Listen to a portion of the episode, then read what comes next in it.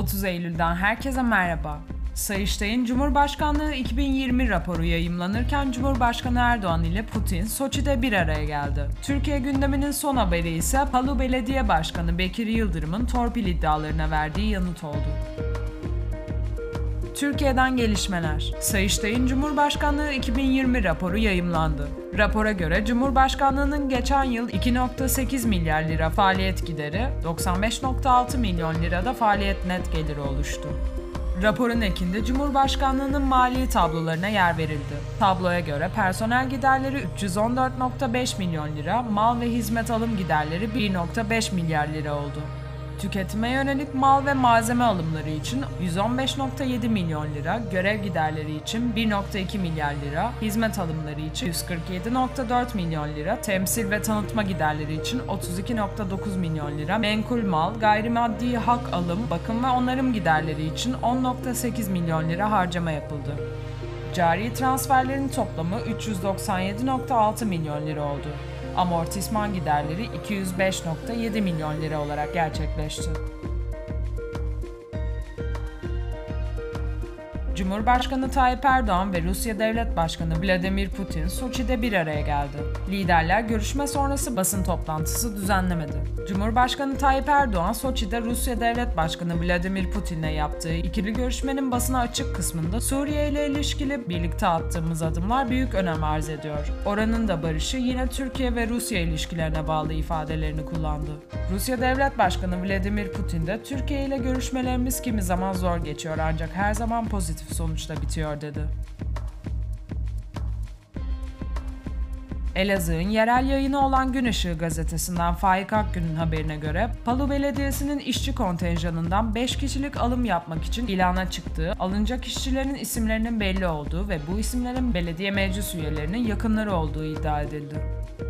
İddialar üzerine ulaşılan Palu Belediye Başkanı Bekir Yıldırım konuyla ilgili "Evet, iddialar doğru. Biz 5 kişinin ismini verdik. Bu isimler de bize yakın isimlerdir. Mevzuata aykırı bir durumda yoktur. Biz gerekli olan her yerden izin aldık. Vatandaşların gösterdiği tepkileri boş olarak değerlendiriyorum. Kimsenin ağzını tutacak halimiz de yok. İsteyen istediğini söylesin. 5 kişi için adam mı vuralım? Millet dünyayı yiyor. Biz 5 kişi işe alıyoruz. Çok mu görüyorlar?" dedi.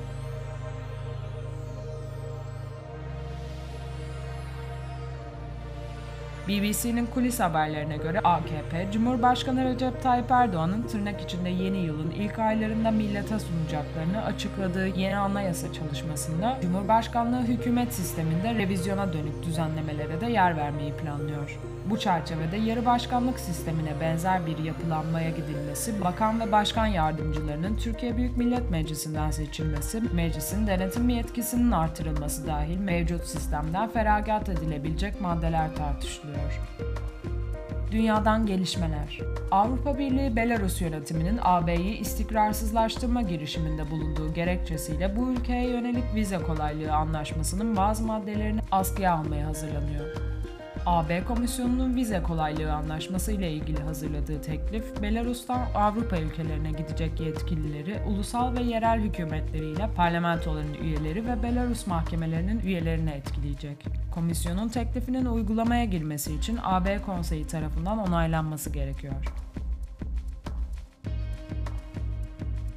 Çin hükümetinin zor durumdaki gayrimenkul yatırım şirketi Evergrande grubun varlıklarının kamu şirketleri tarafından satın alınması kararı hayata geçmeye başladı. Forex'in aktardığına göre Çin devletinin kontrolündeki varlık yönetim şirketi Chen Ying Financial Investment Group, Evergrande grubun Chen Ying Bank'teki %14,93'lük payını 9,99 milyar yuan karşılığı satın aldı. Evergrande'nin varlıklarının kamu şirketleri tarafından satın alınmaya başlanması ile birlikte Evergrande grup hisseleri bugün %15 değer kazandı.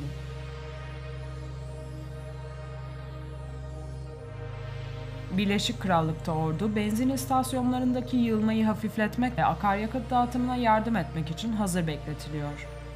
Birleşik Krallık hükümeti orduda görevli 150 tanker şoförünün ihtiyaç halinde harekete geçebilmeleri için eğitildiklerini söyledi. Askeri personel seçimi için eğitimin 5 gün süreceği bildiriliyor. Novus'la gelişmeleri dinlediniz. Bizlere morning@novus.press adresinden ulaşabilirsiniz. Hoşça kalın.